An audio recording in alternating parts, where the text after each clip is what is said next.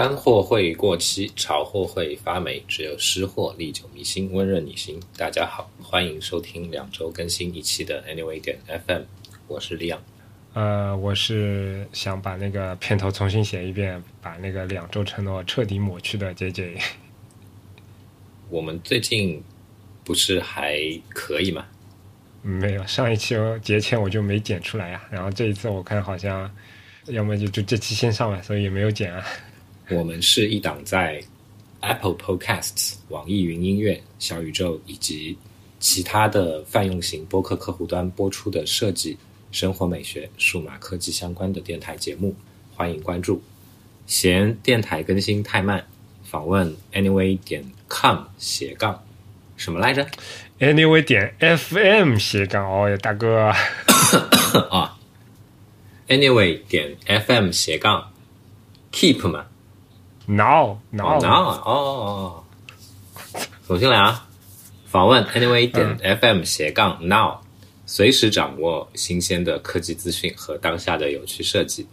然后向你介绍本台的会员计划，还没决定好是否要付费，没关系，十四天的试用期、X 轴播放器、催更以及额外的试听内容等官网会员专享的功能全部开放体验。支付九十九，全年湿货不离手；支付一百九十九，会员名牌和纪念品不能没。哎，我想问一个问题，你说 会员名牌还有吧？还有库存吗？有的呀，有库存的呀。哎呀，多少年了？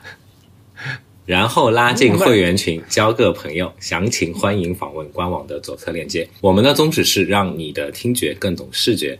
如果你喜欢我们的节目，感谢帮助我台转发传播，让更多可能与你一样好品味的人来到 Anyway 点 FM。听下来我就感觉，知道的是以为我们是搭档对吧？不知道的还以为我们是个全新的组合，第一次录播客。夜金鱼情疏于什么来着？嗯，我们是一个老组合对吧？再出征，重新包装出台了。好的，好的，大家新年好，新年好啊！兔年应该基本上大概是第一期节目吧，就像去年年底啊写的这个年终总结里面说的，对吧？今年还是要继续呃努力努力努力努力啊！虽然更新频率不一定能保证，但是节目还是不定期的出现啊。那今天就是全新的农历二零二三年第一期节目了。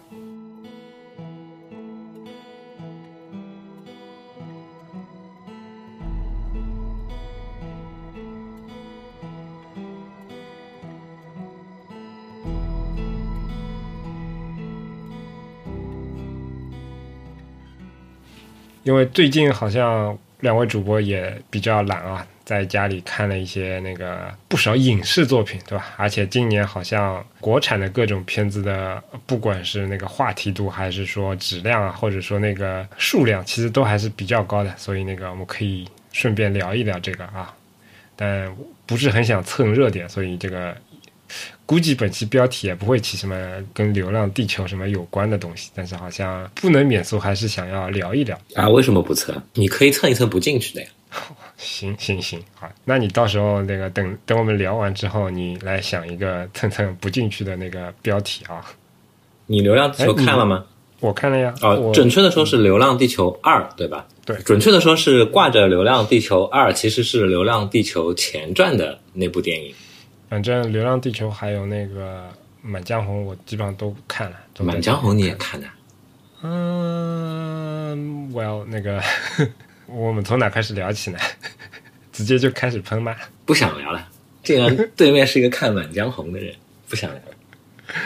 事实上，我觉得我我在豆瓣上的打分，《满江红》还比《流浪地球》高了那么一点点。为什么？哎，为什么你还会去用豆瓣打分啊？一种习惯吧，我反正看了什么东西，第一时间都会在上面 mark，已经是一个好多年的那个习惯了。那你跟我们以前用 Swarm 是一样的呀？对，我刚想问你现在还用 Swarm 吗？我用的呀，但是现在不会像以前用的这么频繁了。它已经撤出了我的 iPhone 的 Dock。嗯，但是你还用？也是因为 Swarm 它的习惯是被去年某两个月给打断的。但是去年那某两个月里面，你也没有办法用豆瓣啊。我不在电影院看，我可以在家里看电影啊，我可以在家里看电视剧啊，这不冲突吧？哦，也是啊，我浅薄了。啊，anyway，反正呃，《流浪地球二》吧，小破球啊，我们以下简称小破球二，好吧？是不是应该先要来个剧透警告啊？我感觉好像，反正还是提前说一下吧。我们应该不会去聊它的这个不剧情，用吧？但不用吧？啊，你剪完之后，它都已经上映多久了？该看的人都看了。那不管呀，毕竟我自己也是一个不喜欢被剧透的人，那己所不欲，勿施于人，对吧？这个 还是要提前说一下的。那如果如果你不希望被那个各种方面剧透，那还是看完之后再来听本期节目，是吧？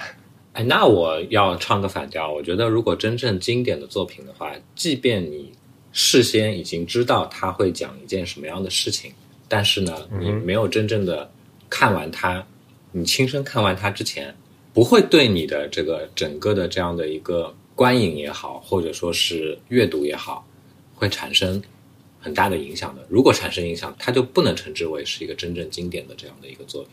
嗯，我持不同的意见吧。我属于那种最好在看电影之前，我吹了也不想看，简介也不想看，什么都不想看，就是那我问你一个很现实的问题啊，那你为什么要去看这个片子呢？你还是受了影响的呀。别人告诉你说，哎，福尔摩斯很好看，福尔摩斯是最经典的侦探小说，你不看不行。这种所谓的剧透，海报其实也是一个展露它，比如说一些关键信息的这样的一个很很视觉化的渠道嘛，其实都是剧透，无非就是剧透的多还是少而已。啊，也你这么说也对。那反正我觉得还是要照顾一下大家的情绪啊，对吧？因为毕竟每个人看电影的这个习惯还是不一样的。所以说到这个，对吧？我我又想起来，我很喜欢很喜欢的一个日本的这个侦探的 啊，这哎个电视剧，哎不不是不是那个周老师的吗？重申一下，这是一个我非常非常喜欢的日本的这个系列的侦探的电视剧《古田任三郎》，对吧？每一集嗯他官方给你剧透，告诉你谁是凶手，但是哎，巧妙就巧妙在你知道了凶手之后，反而勾起你的兴趣，去进一步的想要看看古田任三郎是怎么样去破案。嗯嗯嗯，好吧，回到主题吧，回到主题吧。那你先说说你看下来的感觉呢？我其实是带着期待去看，因为《流浪地球一》我就挺喜欢的，而且最近不是那个电视剧版的《三体》也在热播嘛，我相当于是每天都在追。虽然，哎，正好就是最近这段时间，正好就是春节假期嘛，那也不需要那么忙。虽然每天固定晚上八点钟还是要日常的工作的会议的嘛，但是正好嗯开完会之后，然后他每天应该是十点左右更新，还是还是多久来着？腾讯视频上面，它会员的话好像是周一到周几啊，每天都是晚上晚上十点钟左右吧，我具体日期忘日那个那个的具体时间忘记了，但是正好，嗯，每天我都能够看到新鲜出炉的那一集。除了这个你塞塞牙提牙了一下，我特别特别的难受。所以其实你对腾讯这边电视剧版的《三体》其实感受也是蛮好的，所以才会看下去，是吧？挺喜欢的，我觉得拍的不错，特别是哔哩哔哩上那个一泡五的么子，我其实当时就很好奇啊，因为我没研究过这两个东西的关系啊。它是本来也是这个档期准备上的呢，还是看到哔哩哔哩上那个一泡五，所以想要做个对比，所以直接上的呢？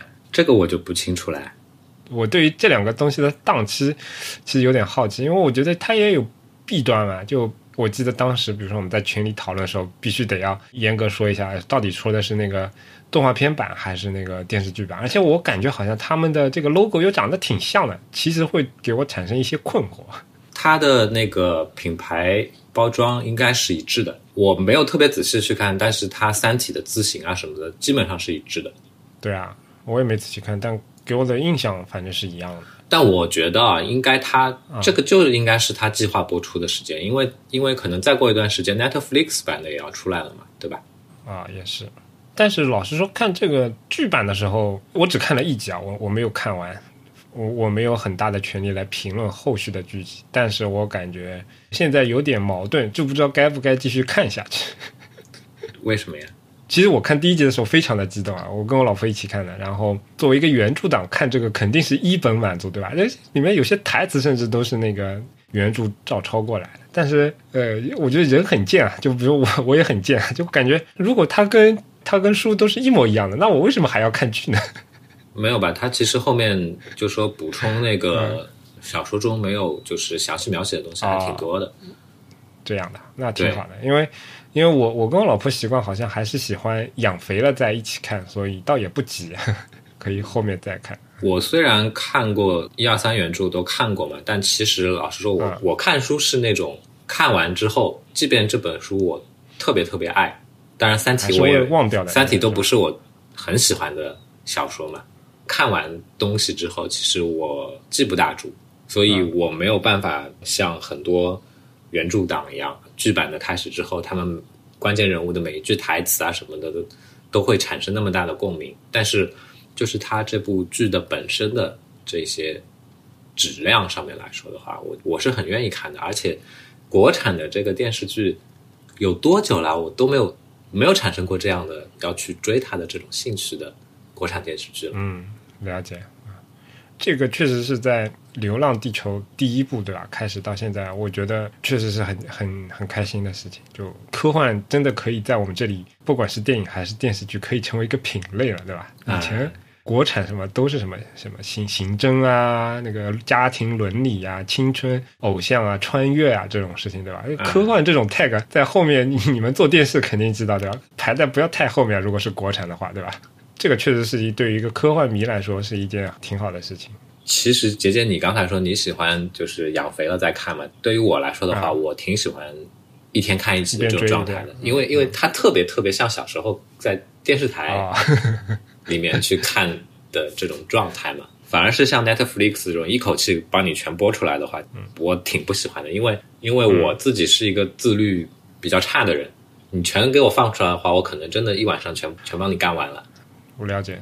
我觉得这也不是说我们本来喜欢这样养肥了，而是说就有了孩子之后，其实时间不是那么可控嘛，对吧？不是说啊你想看了就可以叭叭叭看完。就如果是他一周来一次，那时间长了我都忘了这这个礼拜是礼拜几才上的，那这样会导致我们基本上追得很累。所以说，可能我我们最近几年的习惯还是更倾向于养肥了再看。你说的没错，像我之前看那个 NHK 的那些大合剧，它是一周更新一集嘛，那那种的话，啊其实我也会产生跟你一样的这种这种感受的。一开始那个兴奋感在的时候，可能每周都会定期的去看，然后时间跨度一长了，就就慢慢慢慢的就懈怠掉了。确实，十八分钟了，那个还还还没有聊到小破球，对吧？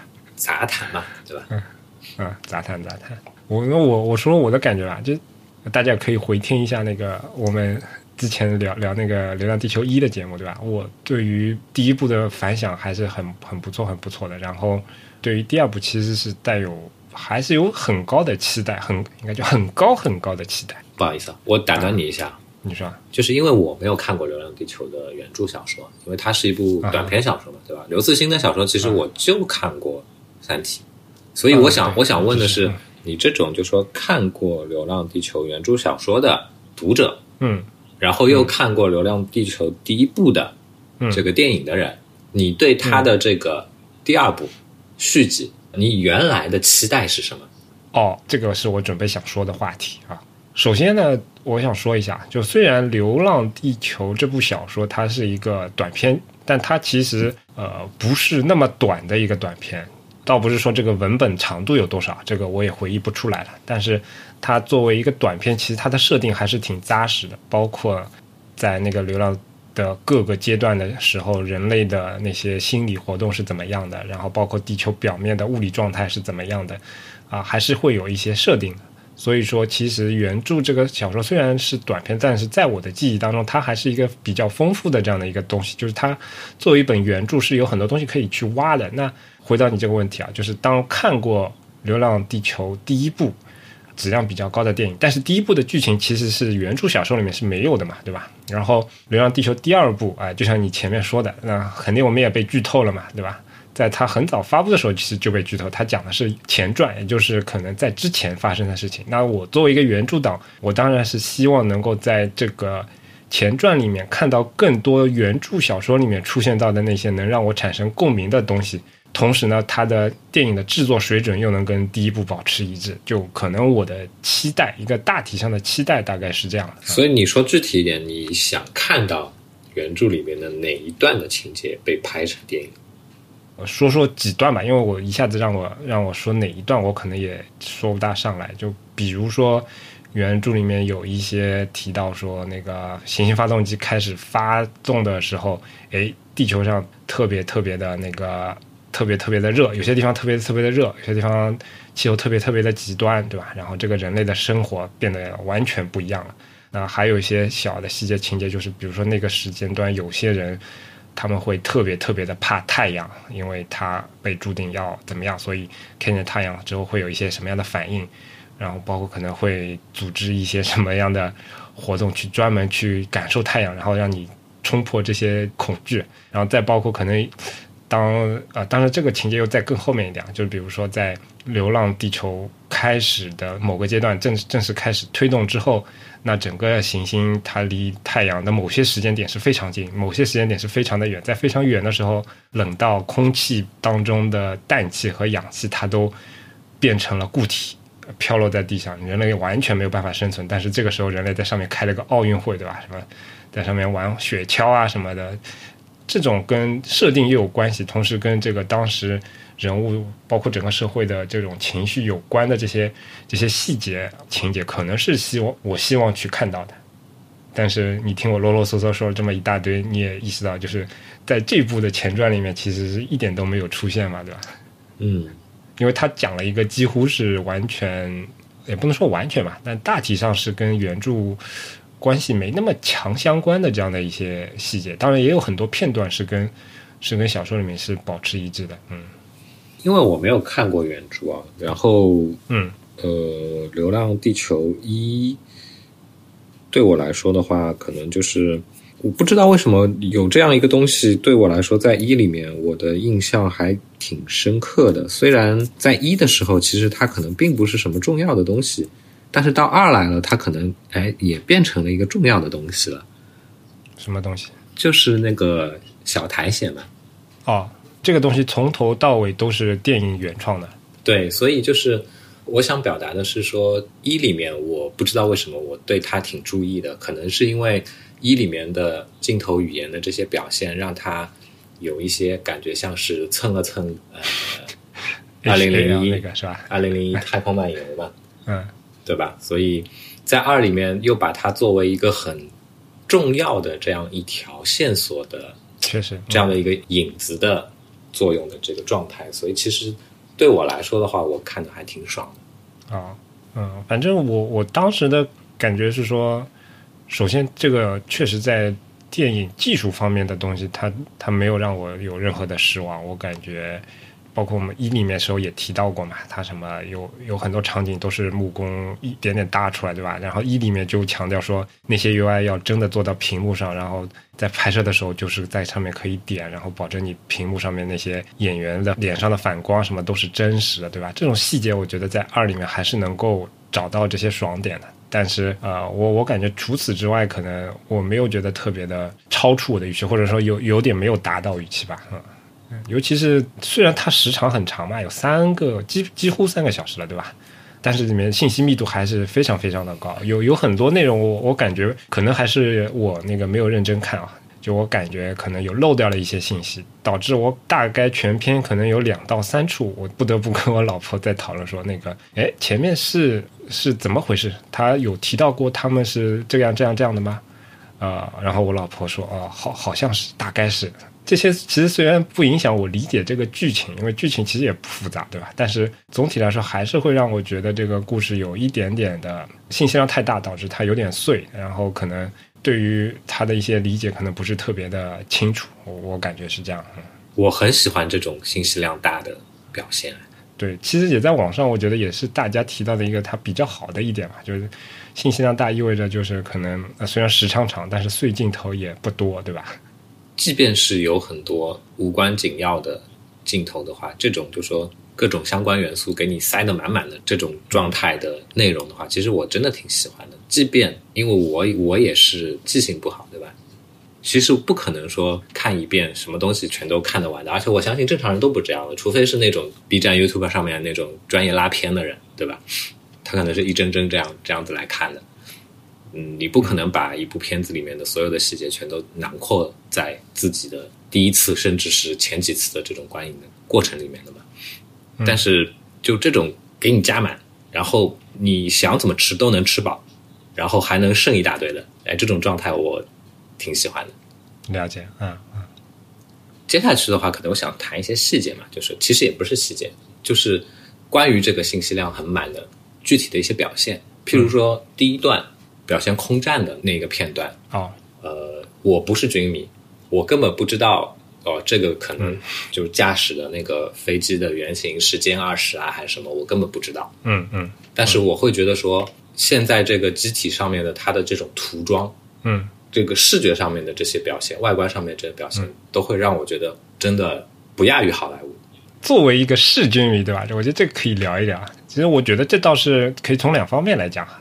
一方面，确实我觉得像你说的，它在这一块的视觉表现上真的没话说，对吧？这里面的科幻味儿，或者说那个呃那个资金味儿还是挺够的。但同时啊，另外一方面，我觉得这也得益于我们中华人民共和国解放军近年来在军事武备上那个长足进展。呃，其实之前比如说珠海航展的时候，当时也也有过的嘛，包括歼二十这种非常先进的飞机，它都是拉到那个观众面前近距离让你看。其实你从近距离以一种现在非常现代化的那种拍摄手段去拍照的时候，你会发现。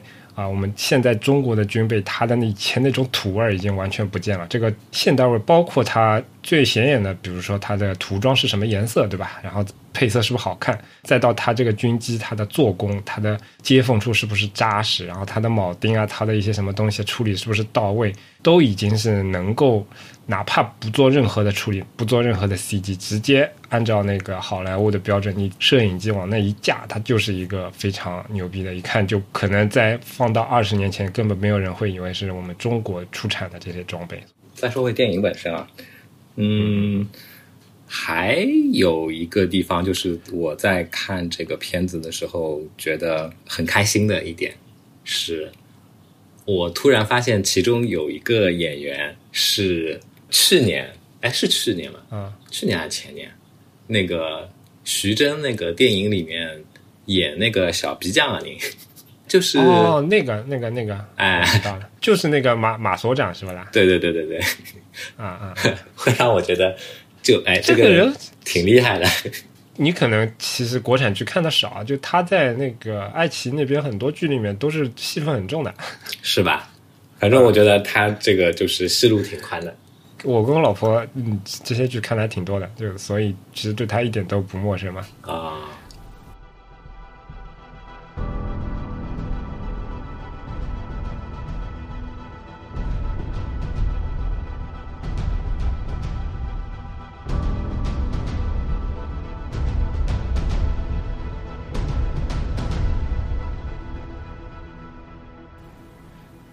你的细节说完了吗？啊，你继续吧。我想到什么再再插嘴好了。哦，好的。啊，其实我感觉他的这个叙事方法就是那个结果跟时间点先放出来，对吧？然后所有都是来倒计时这种方法，我觉得有有好处也有坏处。我觉得好处是还比较新颖啊，对吧？然后能够制造一些紧迫感，但是我感觉后期这个紧迫感就有点过头了，或者说有点夸张，甚至有点降智。对，对我来讲，也跟你不喜欢被剧透有关系。啊，这倒不是，这倒不是，因为我觉得，就像你前面讲的，当他把这些所有的结局跟时间点都告诉你的话，其实他是有自信能够把这个故事给啊圆到这个程度，就是他就是这么设计的，那我觉得我完全可以接受。但是我我觉得不理解的地方就是说，举个例子啊，比如说它前面有有几个时间点的那个时间是一个突发性的时间，对吧？你能够会觉得哦，在在一直在凑时间，但它后期比较大的那几几个时间点，其实。比如说那个撞击的那个打呃时间点啊，或者说那个达到洛希极限的那个时间点，其实都是很早很早时间点就是确定的定死的一个死线的时间点。但是在这个死线的时间点前发生的一些事情，我觉得就有点匪夷所思，哎，也不能叫匪夷所思，就是有有一点让我不太理解。就比如说。在过多少多少时间之后，如果你这个任务不完成，这个世界就毁灭了，这个地球就炸飞了，什么什么都没有了。那这个时候，为什么还要再去研究一些对我来讲完全无关紧要的事情呢？对吧？包括最后的这个计划，其实是有两到三个完全不确定性的部分来组成的。但是这个过程当中，每个人又感觉都是信心满满的，这个就让我觉得有一种有点脱离现实的感觉。我我总觉得这个时候应该是一个。绝望中，大家非常坚毅的感觉。你说是李雪健那个主旋律吗？啊，我我对主旋律没意见，我对主旋律没意见。我我是说，所有的人感觉都是这样。举个例子，比如说那个呃核爆这个事情，对吧？我我本来以为这个大家原子弹。全部都运上去，是已经把所有东西都搞定了。没想到这个它是运上去之后才开始破解，然后这个破解这个过程，从常识上来讲，这么多国家的不同时代造的核弹，然后用统一的一个机器去破解，然后还要在四十分钟还是五十分钟里面完成任务，而且这个东西还是核弹先送上去再说的。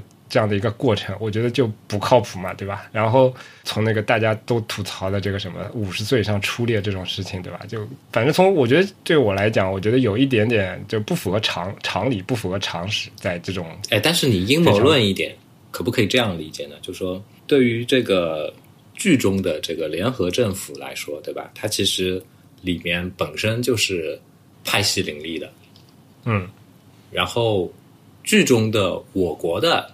这些代表人物，他们是不是其实早就已经做好了，就是拿人肉去填的这样的一个准备？只不过说一开始就做点表面功夫，因为本身应对这件事情，核弹运上去应对这件事情，就是去需要去争分夺秒抢时间的，所以核弹肯定收集完之后就上去了，然后破解再说。嘎吱嘎，我们嘎吱嘎那个两个不弄那种光，不不给你一个不可能完成的任务，让你去试着完成它，但最后其实他早就已经。打好算盘说，就是要要人肉去填的，也说得通吧？嗯，其实再说回来，呃，整部剧，然后每一个片段吧，或者说每一个这个这个呃章节。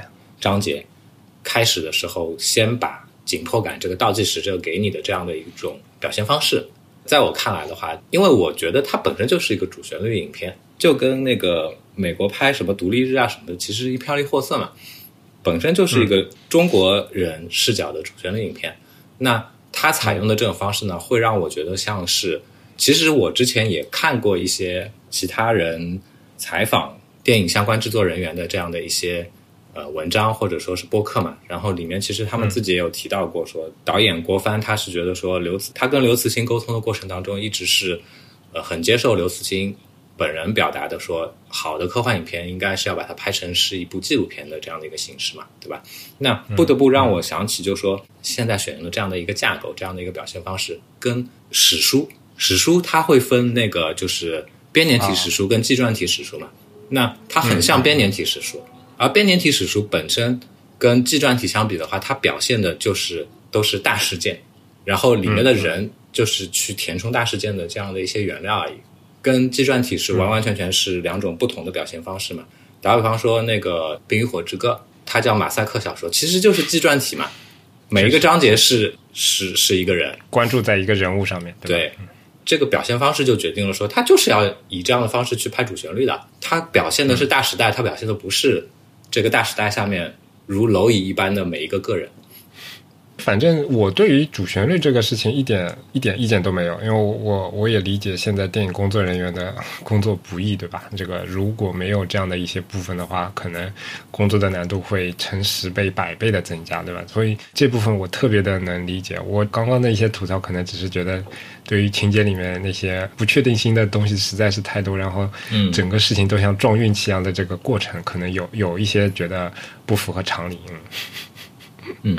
我我我觉得就阴阴谋论一点，对吧？嗯，第三部是确定的，是吧？他反正那个预告也出来了的，啊不不能叫预告，彩蛋是吧？不知道呀，但我之前听过一个别台的播客嘛，他采访的是其中一个制片人还是谁啊？其实有讲过，就是说从他本身的角度来说，他觉得他们是把《流浪地球》这一系列的这个影片的拍摄当做是一个事业来做的，就觉得说。在他们现在主创人员的这波人的这个年纪的这个背景下面，可能可以咬咬牙，然后排第三季，然后把整个的这个就是说架构给它架构完整，然后就类似像星球大战一样，可能之后如果大家还对就这个题材、这个世界观架构下面的去给它。添砖加瓦加新故事还有兴趣的话，那可能会变成一个类似像星球大战一样的这样的一个状态。后面的后面的故事就让新的人在这个前仆后继的再往下去做就行了。哦，那如果从你这个角度来讲，因为我我没有看过这段那个内容啊，就主创人员的其他的一些想法，其实我也没看过。但如果照你这么这个角度来说的话，其实我我我可以理解他们这个创作这个过程，以及我前面说到的那原著里面的那些挖掘不够深的这些原因，我觉得啊可可能可以更能理解一些，因为确实。就像你说的，他在作为一个，如果是把它作为一个编年体史书的话，他就是负责把这个框架搭好，对吧？然后他，因为他这个框架毕竟跟原著小说其实是有非常大的那个差异的。那如果呃要把原来这个简单的一个短片拉长成一个一个比较完整的这样的一个框架，可能是需要在这里面除了对对剧情做更改。呃，改编以外，也也确实不能填太多的东西，因为填太多的东西，可能就没有办法去完成这些任务了嘛。之后有可能其他的作品来完成这些丰满它的那些血管啊，对吧？那些细节啊什么的。从你这个角度来讲，我觉得倒确实可以理解。这这这不是我的角度，这个是我听来的，人家制片人的角度。嗯，确实，现在星战，星战，我觉得也也挺有意思的，就就不是那个很很多人都已经不承认正传了嘛，对吧？然后。但是他们的一些剧集倒是越拍越好，几个几个剧，从剧情啊，然后从那个技术手段，从视觉，然后包括从选角上，其实都都非常的有亮点，感觉都已经超过这个。但是老实说啊，这个成分了，就是嗯，就星球大战，其实我我反而倒不是特别特别感兴趣了，嗯，因为他就是拿着所谓的外星人的皮在讲。小心星战迷砸石头，给你砸石头。感觉就是把那个什么希腊罗马迦太基，然后换成了这个太空背景的这样的一个故事。我其实它也是那种信息量给你塞的很满的这种状态的这种影片嘛。但嗯嗯，我不知道，我我我不说我我不喜欢看，但对我来说的话，可能我不能把它当做是一个科幻片来看。确实，确实，那它里面，你褪去这个不同种族的那个形态、不同种族的那个武器啊、不同种族的科技啊，基本上都可以找到相关的或者说类似的人类以前的那些文明或者种族的那种特质，对吧？啊，对，就像我有一个也挺喜欢看的电影，呃，虽然它也是类似我刚才讲到的这种，就是披着这个科幻的皮在讲自己的。本星球的那些，呃，比如说殖民时代的一些事情啊，或者是种族隔离时代的一些事情的这样的一个一个片子，就那个南非拍的那个第九区嘛。哦，这个我我很喜欢那个。哎，我是很喜欢看这部电电影的，但是其实在我看来的话，它也不是个科幻片。啊，你这么说也也有道理吧？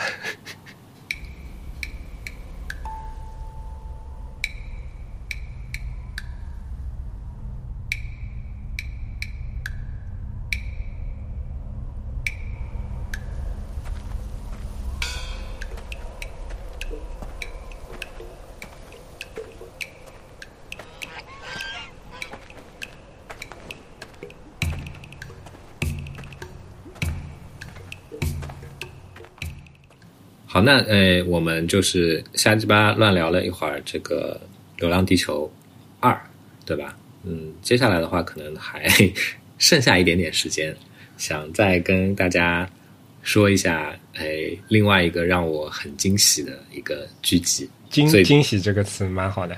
对对对，最近在那个哔哩哔哩上面那个独播的上海梅影厂做的《中国奇谭》。哇，这个这个叫什么中中国版《爱死机》是吧？我觉得《爱死机》根本比不上它。在我心目当中的话，它应该是中国版的那个呃《Matrix》的动画版。哦哦哦，但它也差远了。它没有一个，它没有一个主题啊。不，我不是说他们主题一致啊，就说在我心目中的地位。啊，了解了解。对，嗯，就是这种系列的短剧，对吧？在我心目当中地位。呃，很崇高的有两个，一个是 Matrix 的动画版，还有一个呢是那个名字我忘记了，就是大概有十几二十个日本的动画的监督，然后他们每个人拍的那个一分钟的短片，这两个我是非常非常推崇的，我觉得拍的真他妈屌。然后这次看到这个梅影厂这个，当然这个是有自己的一一部分的这个就是情感因素的加成的，它的片子本身可能还是跟。我刚才提到的那些是有差距的，但是你知道它是美影厂出的，对吧？梅影厂在我们这种就说八零后的这个童年里面的烙印实在是太深了，而且它的辉煌、它的衰落、它的一下子沉寂，然后再到现在突然之间横空出世，会让你觉得说这真他妈的太惊喜了，嗯。对吧？很多人，比如说我们初中的时候，那个时候梅影厂还拍了一个长剧，什么《宝莲灯》，那个被当时一大票人吹的那个，其实我当时看到的时候觉得，靠，这什么屎，对吧？这个跟以前看过的这个黑猫警长啊，然后葫芦娃啊，这个天书奇谭啊，然后阿凡提呀、呃，什么雪孩子啊这种，怎么可以同日而语？他怎么能够？他怎么好意思挂着梅影厂的这个牌牌在播这种垃圾？但是有一说一，我也 defend 一下，就是你前面举的那些例子跟它的最大不同就是受众就不一样，对吧？《宝莲灯》这个长剧它是电影院公映的，其他几个都不是公映的呀。不呀，就是我的意思，就想说，这个但但我懂你的意思，我懂你的意思。就是落差太大了，你知道吧？以前这个都是让宫崎骏、高田勋这样的人就是顶礼膜拜的东西，屁颠屁颠跑到、跑到上海来去想要去取经的这些东西，然后突然之间，啊，一下子那么多人在吹的这个是个什么玩意儿？但是哎，这次横空出世的这一系列的这个短剧，我真的很欣喜。我我希望它不是回光返照，我希望它真的是一次复兴的开始。确实，刚才杰杰，我们我们在私下聊的时候，你有提过，你你可能整部片子里面，你除了那个玲玲，其他都还挺喜欢的，对吧？怎么讲啊？呃，你你有你有你的偏好吗？哦，不过我先说呀，我我也没有看完，哪怕是我们现在录的这个时间点，其实还有一集没放出来呢。嗯，啊，我跟我老婆就看了前面几集，反正那你为啥不喜欢玲玲？怎么讲，就其他几部我感觉处于两种状态啊。其他几部，一种是那个我看不懂，但我一口气都不敢呼吸的看完，嗯或者说他在画风上或者他在叙事上有一些非常看得出来，就他在探索一些很很牛逼的东西。这个东西可能这个不一定所有人都能接受，但我能看得出这里面的勇气以及这里面的巧思，就让我有一种呃这个大为过瘾的这种感觉。但是嗯玲玲给我的感觉就是这个故事本身是在其他几个故事里面最为好懂的一个，对吧？然后那画面上又是相对来讲，我感觉并不是梅影所擅长的，或者说他是其他那些工作室，比如说好莱坞方方面，对吧？肯定是搞这的话，肯定是这个画面要比现在这个牛牛逼好多倍，这就不是他们特别厉害的一个地方。其他有一些几部的画风，至少以我这种非常小的这种观片量，只能看看那种公映的大片的这种人，其实我我几乎都找不到对应的，对吧？你在这个点发力其实就是很强，对吧？但是你要做一个三 D 的那种感觉，你要做那种场景，其实就没有让我特别有眼前一亮的感觉。至至少我看的几部都会有一些让我眼前一亮的感觉，嗯。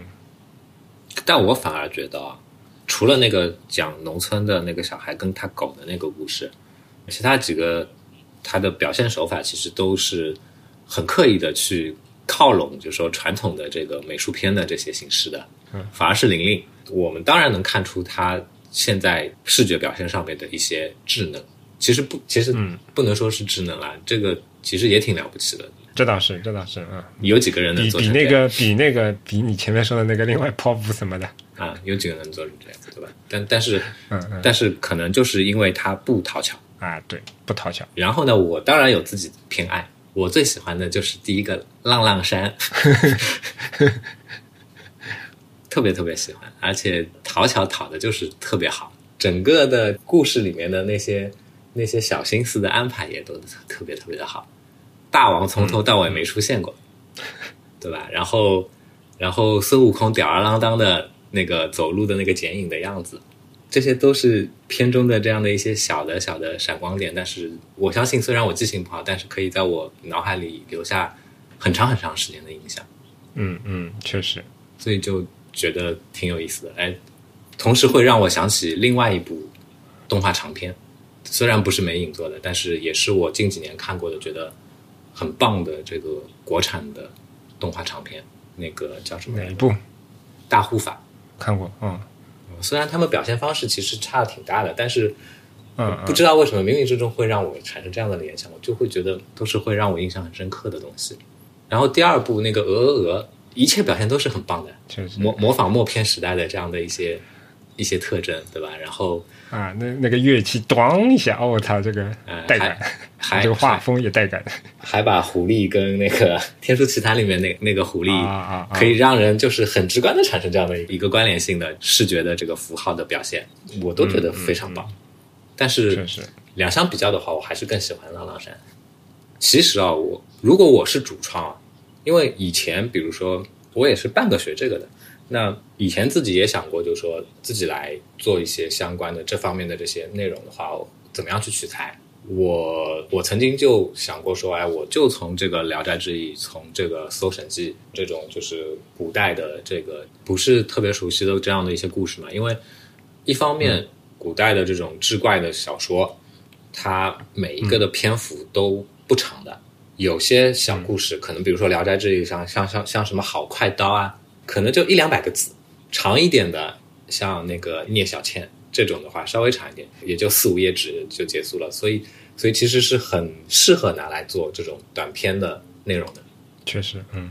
而且就是还有一个想法，就是说你拿这种志怪小说的某一个短篇、某一个旁门左道的篇的这样的一个短篇出来，来来来做这样的内容的话，就是会有很多人会去会去帮你去做二创，会去帮你做很多、呃这个叫什么过分解读的这个内容出来。对吧？所以我不是说鹅鹅不好，我就我觉得鹅鹅拍的很棒的，但是跟那个后面那个小满也是一样的，他们都很棒。还有刚才提到的那个乡村的那个那个故事，啊，都很棒的。哎，我也挺喜欢看他们二创的过分解读的，但是我自己看的时候，我不会去过分解读的，我就把它当做是一个短篇故事来看。确实，确实，这个感受我跟你是一样的。我我也是在那个看完之后，尤其是乡村巴士那个，看了好多那个各种不同的解读，蛮有意思的。嗯，乡村巴士那个会让我觉得很像宫崎骏的东西，哎，有一点，有一点这个感觉。对的，对的。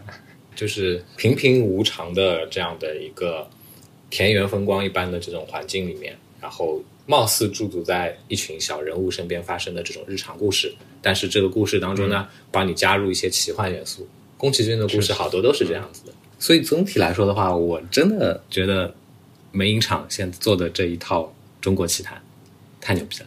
嗯，我希望他接下去再接再厉，再来搞一个中国总动员，搞个长篇玩玩。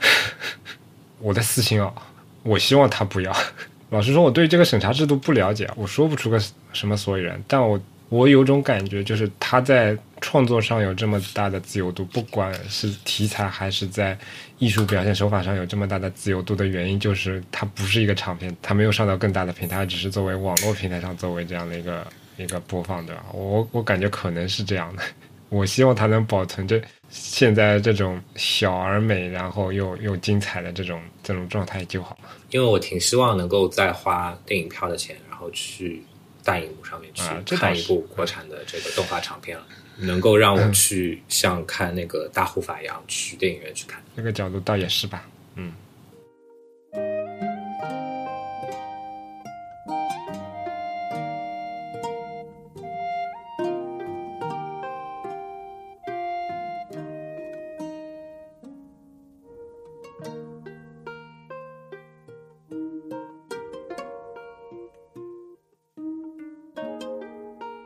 最后煽情一下，其实利昂利昂在这个前两天突然跟我跟我说，我们来录一期的时候，我其实你哽咽了。呃去看了一下，啊，没有没有，我只是觉得时间过得好快，因为我其实根本没有意识到《流浪地球一》已经是四年之前的作品了，嗯，然后因为我们丢失了三年。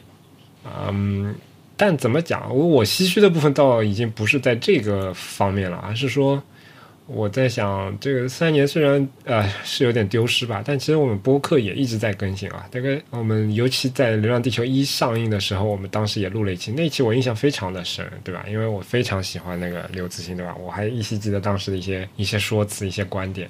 但现在回想起来，哇，它已经是四年之前了。然后我们播客整个生命才七年左右，然后这居然已经横跨我们大半个播客的生命了，就感觉时间过得啊有点不真实。你女儿都念书了，对吧？而且你女儿，你女儿现在都在网络 授课了。